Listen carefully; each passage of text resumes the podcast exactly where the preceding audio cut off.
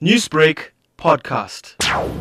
We cannot wait too long, said Indian Health Minister Harshvardhan as the government deployed almost all its scientific asset into research. Jointly, all our scientists together, they are going to contribute in a big way to help us and back the efforts of our doctors working in the field to ensure that we can fight the battle against COVID successfully. Whatever we do, we cannot afford to wait too long. We have to focus on the timeliness of the things that we are doing because early solutions to the problems being posed by COVID-19 right now, that is the need of the hour. And Suchitra Ella, the co-founder of Bharat Biotech International, sounded upbeat. Her CoroFlu will sign the death warrant for the deadly virus. She added, our platform technology is being uh, technically partnered with the University of Wisconsin, where currently these trials are being conducted.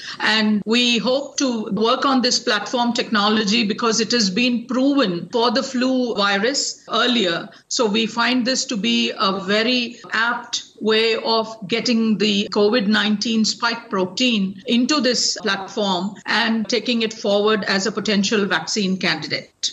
But celebrated Israeli biochemist Jonathan Gershoni warned nations should not be expecting a vaccine in the market anytime soon. Vaccines are complicated. And in addition to the active ingredient, that material that we need to incorporate in a vaccine to stimulate the immune system of the vaccinee, those people who get the vaccine and protect themselves, there are many other facets. And whatever the vaccine will be, it will have to undergo phase one, phase two, and phase three clinical trials. I think that even if we have a good candidate lead vaccine in hand, it will still take yet another year until it's actually on the market and available for a shot in the arm. India is the pharmacy of the world. It is home to major vaccine makers who supply doses against polio, rubella, meningitis, BCG, pneumonia, measles, rotavirus, mumps, and other diseases. For Newsbreak, this is Rana Senn reporting from New Delhi.